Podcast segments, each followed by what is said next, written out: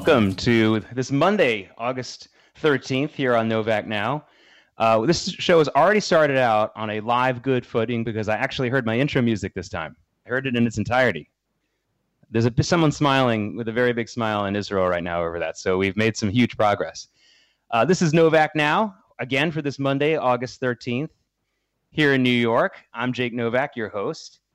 Uh, you know, we call it Novak now because it's live. It's live. Why not do a live show? Why not?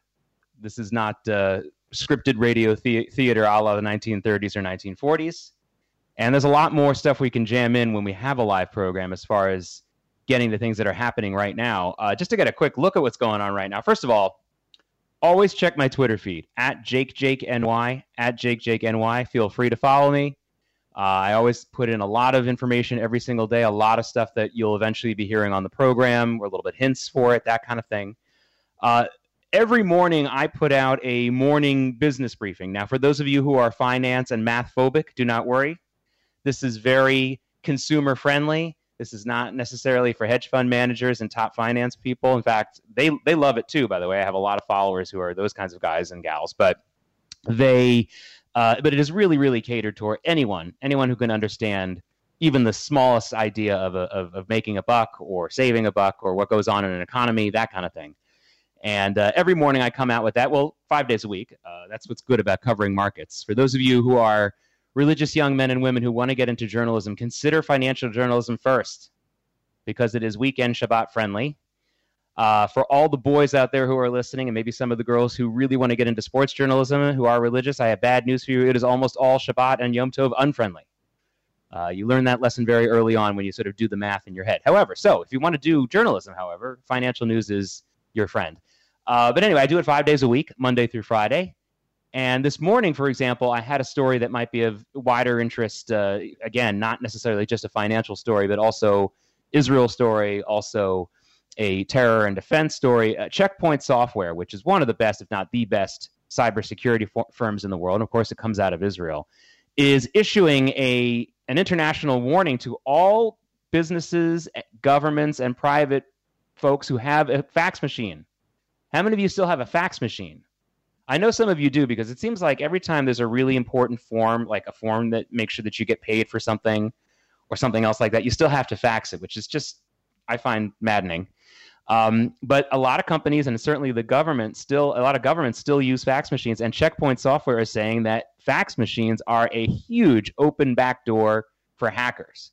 Now, don't ask me to explain all the science for it. Uh, that's something for Checkpoint Software's report, and that you can find in again. If you go to my Twitter feed, you can find the the tweet this morning at around 8:30 in the morning. Sometimes I tweet it out uh, earlier than that. Usually, my morning business update comes out anywhere between 7 and 8:30 in the morning. I like to get it done much earlier, but my schedule's changed lately, so it's been much more of an eight to eight thirty thing lately. But it's still well before the market opens, so that's good. Um, so that's just one thing that you'll see um, on my Twitter feed every day. So please follow it at Jake Jake NY or just look up Jake Novak. There's a couple of Jake Novaks on Twitter, but I'm the only one that will make any sense uh, with all the tweets about the news and finances and Israel and Jewish stuff and non-Jewish stuff, that kind of thing. Um, so that's one thing I, I, urge you all to check out. Um, a, a, story coming out of just the general region of Israel uh, in the last few days, of course, has been the story about Turkey. And I just want to briefly talk about it. You've heard a lot about it in some of the general news. If you haven't, it's just a case of Turkey has already been having all kinds of economic problems. They don't really have a diversified economy anyway. And they are sort of getting caught between a lot of different things going on in the, in the economy, but their stupid politics is really what's put them over the edge. Um, Tayyip Erdogan, who's been unfortunately basically the dictator, but sort of a democratically elected president, he's sort of a quasi situation there in Turkey, and he's been unfortunately the leader of Israel for quite the leader of Turkey for quite some time right now. And you know his entire platform has been to bring Turkey away from its secular, a little bit more of a secular country, of course, compared to most other Muslim countries. And his his push has been to push it further away from that, push it further away from Israel, make Israel and Jews more of a scapegoat, and make the United States more of an enemy. He's a really problematic guy because honestly, I don't know what else he offers the country. You know, some of these other fascist types or dictator types or or Islamist types offer something else, I, I guess, I, I, or, or maybe they don't, but he certainly hasn't. And he's gotten his country into a huge pickle lately because after he survived a coup attempt two years ago. It was the summer of 2016. He was briefly out of power. They got they tried to get rid of him. By they, it's really kind of questionable who the they is. It may have been some Turkish generals. Well, he of course decided to scapegoat the United States over this, even though there's no proof the United States had anything to do with it. Remember, this is the United States under Barack Obama in the summer of 2016. It's hard to believe that there would be that kind of a coup. Uh, that that Barack Obama would support against a guy like Erdogan simply for being somewhat Islamist. I mean, he was much more supportive. Barack Obama was of much more Islamist folks, including Mohammed Morsi in Egypt. So honestly, that doesn't really add up for a lot of reasons. So one of the things that Erdogan did when he got back into power after that brief brief ousting was to scapegoat this kind of schmendrick of a guy who is an American-born Christian pastor in Ankara. And there are not a lot of Christians in Turkey. There are some. There used to be a lot more. This is well, par for the course in Islamist countries, uh, where the Christian populations have dwindled and dwindled and dwindled. And yet, Christian Arabs and Christian uh, people from Arab lands or, or Muslim lands continue for the most part to be anti-Israel, which is really a, a hair pulling out type situation. I don't have much hair left, folks. You can see my pictures on Twitter and Facebook. Uh, honestly, it's uh, it, it, frustrates me to no end. I'm not asking them to join in some kind of call to arms or join the Israeli army. Don't don't get me wrong, but it's amazing how many of them are still anti-Semitic and anti-Israel, despite the fact that it's the Muslims in their countries who are driving them out. This is true in Gaza. This is true in Turkey. This is true in a lot of countries. Anyway, American born Christian pastor who for years has had a little, uh, there's no other word to say it, but it's a shtibel. He's got a little shtibel in Ankara, a Christian shtibel that is mostly frequented by tourists. But he's sort of known. He's the American born Christian pastor there. Good for him. He, he, he's trying to missionize and proselytize in a very Muslim country. Well, they decided to make a scapegoat of this poor guy because he doesn't do anything other than that and they put him in prison. They f- did finally release him from prison recently, but he's still under house arrest and basically can't do anything. He is under, he's basically still imprisoned. And the United States now has imposed added sanctions. President Trump on Friday adding to the sanctions against Turkey, doubling their tariffs against them uh, until this guy is completely freed. And you know, and, and Erdogan isn't freeing him. Why isn't he freeing him? I mean, it seems like a, a no-brainer. What does this guy really mean for Erdogan?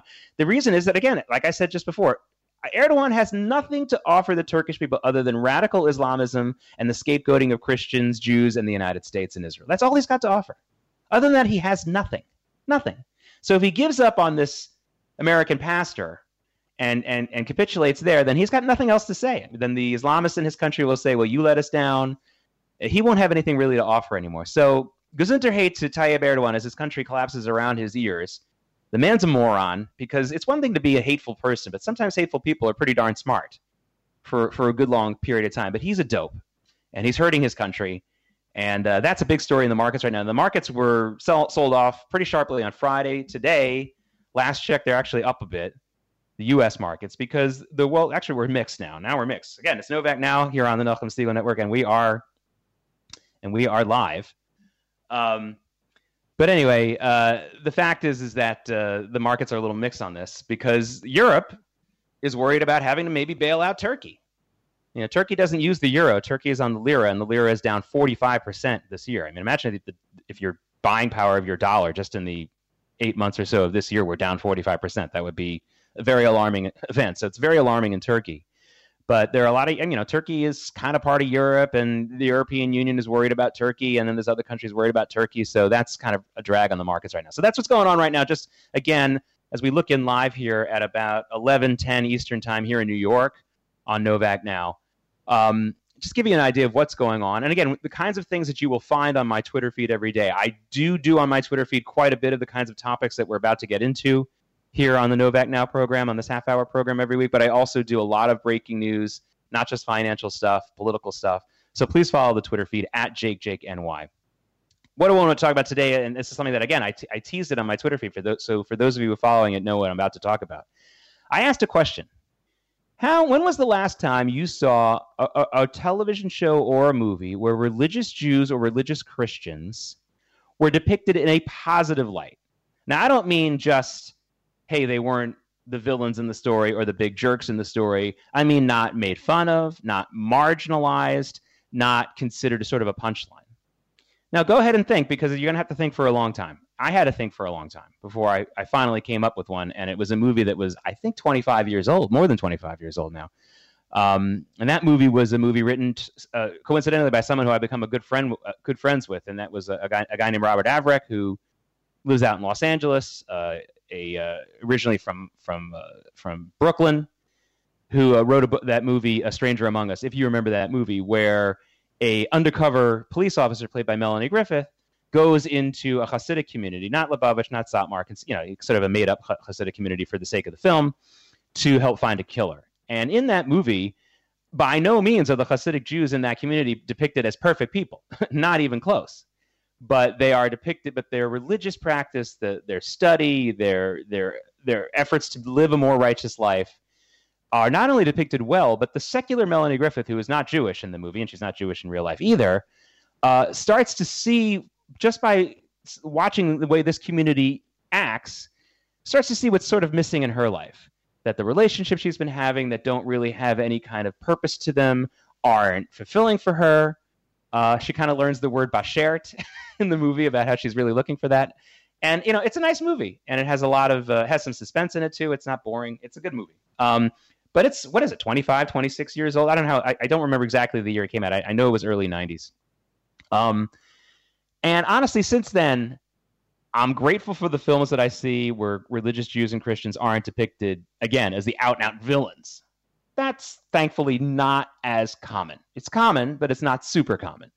But most of the time, it's a punchline. Or if there aren't religious Jews in the show or, or Christians in the show, things that religious Jews and, and Christians do in that, you know, I'm not talking about their habits, I'm talking about their practices, are a punchline. And you know what set this off for me is, you know, an example of yet another show that I'm watching recently, and I have to say right up front, it's a good show. I mean, if these were terrible programs that I was talking about, bad movies, bad shows every single time, some of them are, but if they were bad every single time, then I wouldn't waste my time on it.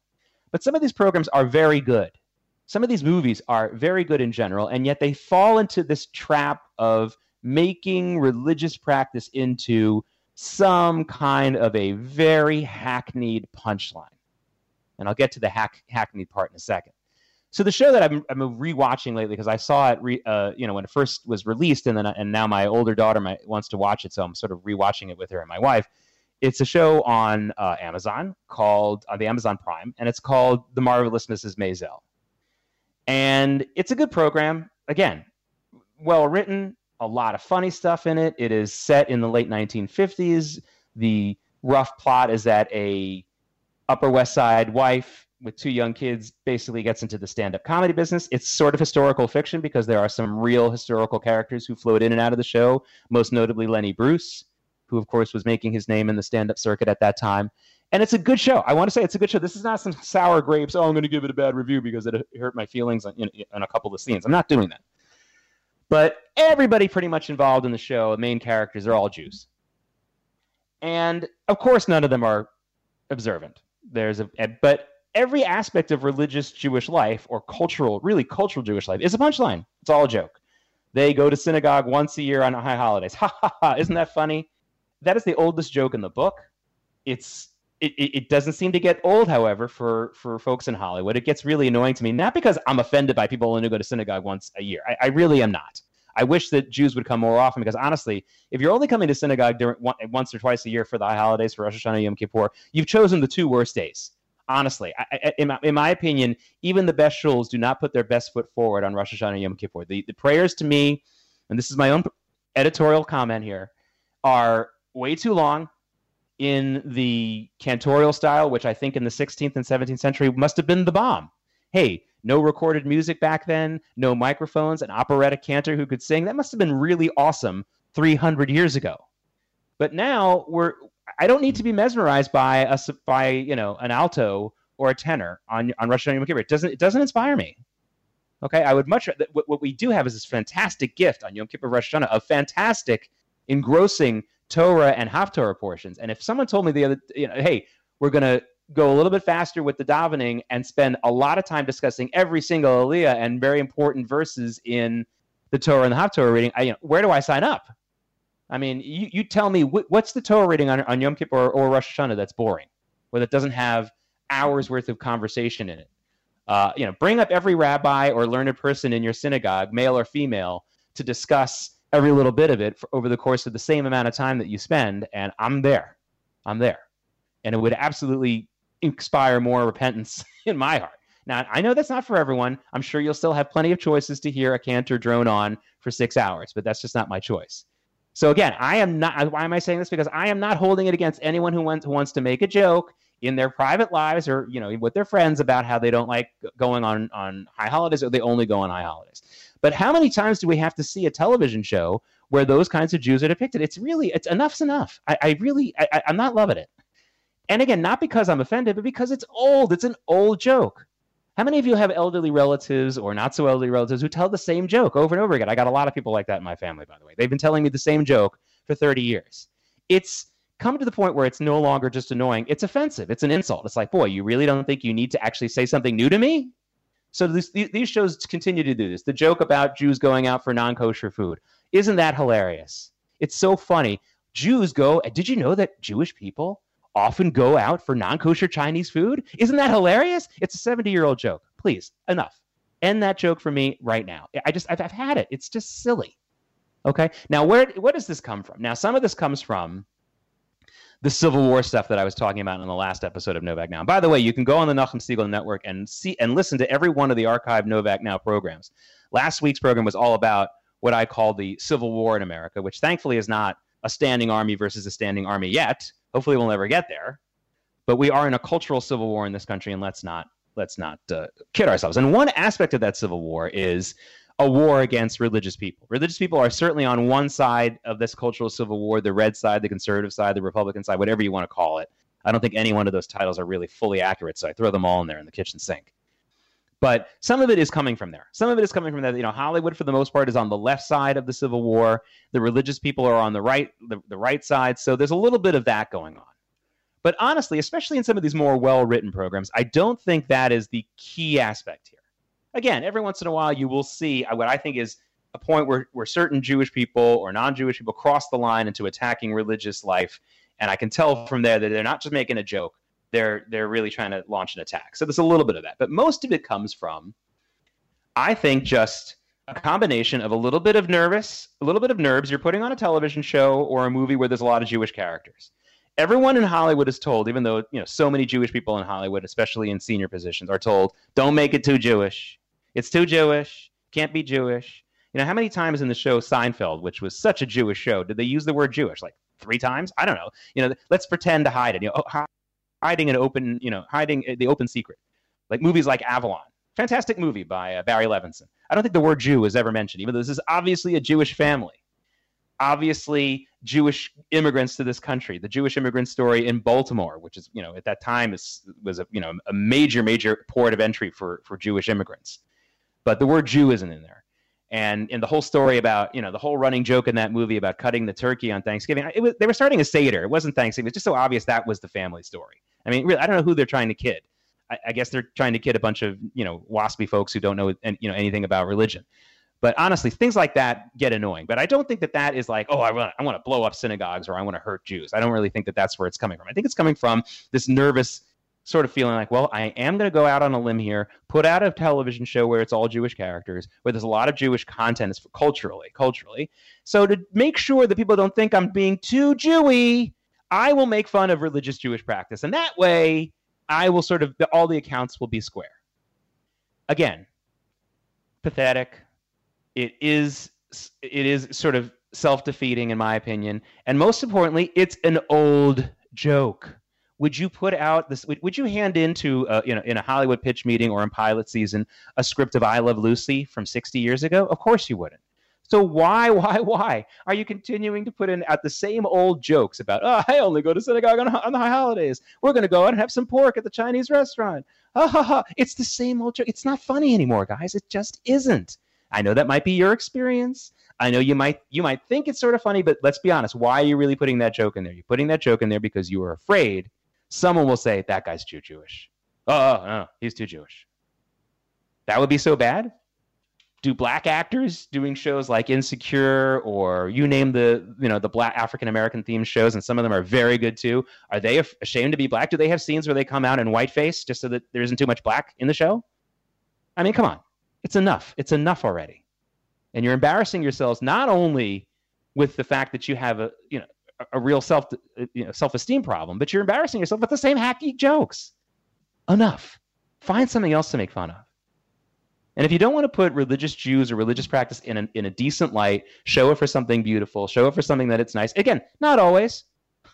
You think I'm saying here that all religious Jews are great people? That's not what I'm saying. That's a stupid thing to say. All people of any category are not all good or bad. But there's some really nice things about Jewish practice. Shabbat meals don't have to be a punchline. They can be fun. They can be really, really nice. Prayer in a synagogue can be nice. Hearing uh, the words of a rabbi who actually has his or her finger on something very interesting is also very nice. No, no, but that's that's just never in your purview. It's never in your purview. So you're willing to steal from your or, or cull from your culture to get a few laughs about certain situations, but you're not willing to show it in a good light. It, it just it puts you in a bad light. All right. And again, I think most of it is about embarrassment. And one of the best examples I think that proves that it's really about embarrassment is the way that converts in a couple of the shows I've watched are depicted converts to Judaism. So I mentioned the show The Marvelous Mrs. Maisel. There's a character in one of the episodes who's a sister in law of the main character who is a convert, a Protestant white woman who marries the main character's brother. And she's really into it. She's into Jewish life. She's into Jewish practice. She likes to visit Israel a lot. They say she's been to Israel, and this just happened in 1958. She's been to Israel nine times visiting Israel nine times in the 1950s must have been a real tircha, you know, a real issue. It was not a great, it wasn't as great a place to visit back then. Okay, so she's really, she's really into it, and that's another way of sort of showing how embarrassed we are. We're sort of embarrassed by the fact that there are people who are more devout than we are. We're embarrassed by that, so we bring in a ridiculous character like that, like this convert. Um, in the show Sex in the City, one of the main characters ends up converting to Judaism so she can marry the Jewish lawyer that she marries. And she ends up being also more into it. They're out for dinner, and he orders the pork loin, pork loin, famous episode in Sex in the City. And she's angry at him because she's like, "Hey, listen, I'm I'm making all these sacrifices, I'm making these changes to to convert to Judaism, and it doesn't matter to you." And she's got a good point. I, I was grateful for that scene, but I think it was also a way of sort of making fun of her and making fun of Jews who who might find these things more important than others. So this is part of an embarrassment factor. It's part of a oh well, I don't want to be too Jewish kind of thing. But again, if that if all that does is manifest your your your your your uh, content into a hacky hacky joke that's been going on in Hollywood for 60, 70, 80 years and enough. You're not talented. You're just sort of a little bit you have a little bit psych a little neurotic and you need to move on. Go ahead and do your show, The Marvelous Mrs. Maisel. It's great. It would lose nothing if you if you took out the old hacky jokes about Jews and the holidays and Jews eating non-kosher food and doing all the other stuff like that, it really would or, or, or inviting the rabbi over and having non-kosher, none of that would still would, would would hurt your show. Okay, move on. Have some have some guts. Now, why is this such a personal thing for me? You can hear you can hear the emotion in my voice. You know, this weekend we had the first anniversary of of a of a, uh, with a, of a manufactured event from a year ago, this white supremacist march in Charlottesville, which was absolutely manufactured. Took weeks of work to get a few hundred white supremacists last year to go to Charlottesville. It turned violent. One of them ended up backing his car into some protester, anti uh, nationalist protester, and killed her. Horrible event. I, I did an entire program about this and the whole Charlottesville thing, where I talked about the real shame of Charlottesville was the fact that there was one small Jewish congregation in Charlottesville that refused to protect itself. In this day and age, and that's the real shame. And that's the real embarrassment. But also, let, let, it, was, it, it was a manufactured event. And of course, now we're, we're finding out more and more evidence that one of the leaders of the Charlottesville event last year may have been a Democrat. He certainly was not ashamed to say that he voted for Barack Obama twice. Suddenly he became a white nationalist. I mean, it seemed like what, what they call a false flag operation, where somebody is trying to make the opponents look bad and they create a very embarrassing protest or sign or something like that within that group. I'm not saying that's what it is because I'm not denying the fact that there are white nationalists in America. But you know what? There's not a lot of them. And we found that out this week with the one year anniversary of Charlottesville, where I think about 30 white nationalists showed up to the, I mean, ridiculous number, where tens of thousands of anti uh, white nationalist protesters showed up. Seems like it was generally, generally nonviolent this time. But apparently on Friday night, radical left wing protesters attacked members of the media, including NBC News, and that wasn't reported, including by NBC News, because they have their narrative. And that goes back to my, again, last week's show. That's the Civil War aspect. If you're fighting a civil war, even when people on your side do embarrassing and horrible things, you never, never report it or you underplay it. So that, that's part of the Civil War argument. But that story has always touched a nerve for me because I lived in the South during some of my very formative years as a child and a preteen. I was born in Oklahoma City. Lived in Norfolk, Virginia for, you know, kind of the beginning of my junior high years. And I can tell you that the anti Semitism that I experienced in the South came 100%, 100% from other Jews. I kid you not. And for those of you who have lived there and are somewhat traditional or proud Jews, you know what I'm talking about. You know exactly what I'm talking about. And I feel like where it's relatively harmless or it's just sort of like a Chinese water torture, when I see it in Hollywood and I see it on a TV show, jokes about religious Jews or observant Jews, that's somewhat harmless given in, you know in isolated incidents. It's just it's more annoying than anything else. Although I do think that over time it does cause harm. But when you have your fellow Jews attacking you for being more overly Jewish, for example, the prep school that my sister and I went to had sit down meals. So we had to arrange to get kosher food. Who gave me a hard time about it? Who made fun of me every time I had the peanut butter and jelly sandwich? Was it the evangelical Christians in the school? No, there weren't that many of them anyway, but they were into it. Were it the waspy kids in the school? No, they couldn't care less about me. It was the other Jews. They made fun of me because I was making them nervous. They were trying to fit in. They wanted to, their parents, they and their parents wanted to be in the country club. They didn't want to be too Jewish. They wanted to make fun of a, a heritage that they didn't understand. And by the way, that's a big part of it. I mean, a lot of the people writing Hollywood shows right now went to Harvard and Yale. That's the big thing the last 30, 40 years in Hollywood. It's become a real Ivy League kind of factory. Ivy League schools have become a placement firm for some of these folks. They might be real smart, but they don't know jack about their Jewish heritage. They don't know jack about Jewish learning. They couldn't open up a Mishnah or a Siddur and read it and understand it. There are some who could, not many. Not many. Okay? So it's they they don't know what they're talking about. They're embarrassed by that. They're trying to fit in, and so they try to take it out on other Jews. It's kind of like a it's kind of like a, a version of the Stockholm syndrome. Stockholm syndrome is, you know, there's a lot of different versions of that. Stockholm syndrome is most widely defined as people who are taken hostage in a bank robbery, that kind of thing, and then they sort of identify with their captors. They sort of start feeling sympathy or a connection to the captors. But there's a second part of the Stockholm syndrome that's not talked about as much. If you read the whole report, the whole study about it. Also, the captors start to turn on one another. They look at each other and say, like, "Oh well, if you hadn't been wearing that nice dress, they wouldn't have come and robbed this bank. You you you lured them in here, you evil capitalist." I mean, does that sound familiar? When Jews are blaming each other for things? If you weren't so religious, if you were wearing that, wearing that beard or that yarmulke, the, the anti Semites wouldn't come kill us, which is stupid on its face, ludicrous on its face, but it's part of a delusion. It's part of a mental problem. Folks, listen. Like I said at the top of the show here on Novak Now on the Nachum Segal Network, I like a lot of these programs in general. I think in general, most of them are good. But when they resort to making fun of Jewish practice, when they resort to making fun of Jewish hypocrisies about how most Jews don't follow certain rules, by the way, that's going to change because within 20 or 30 years, most Jews in America who are really are Jewish are going to be religious. We'll talk about that in another program. But when they do that, it's a sign of real self defeatism. And most importantly, it's a sign of hack, hackiness. They don't have an original idea. They're going to an old joke, and it's pathetic. Let's find some way to depict religious life, both for Jews and Christians, in a more positive way, not to be corny or, or, or boring, but just to be a little bit more honest with ourselves and with our audiences. This is Jake Novak. I hope to speak to you again next week.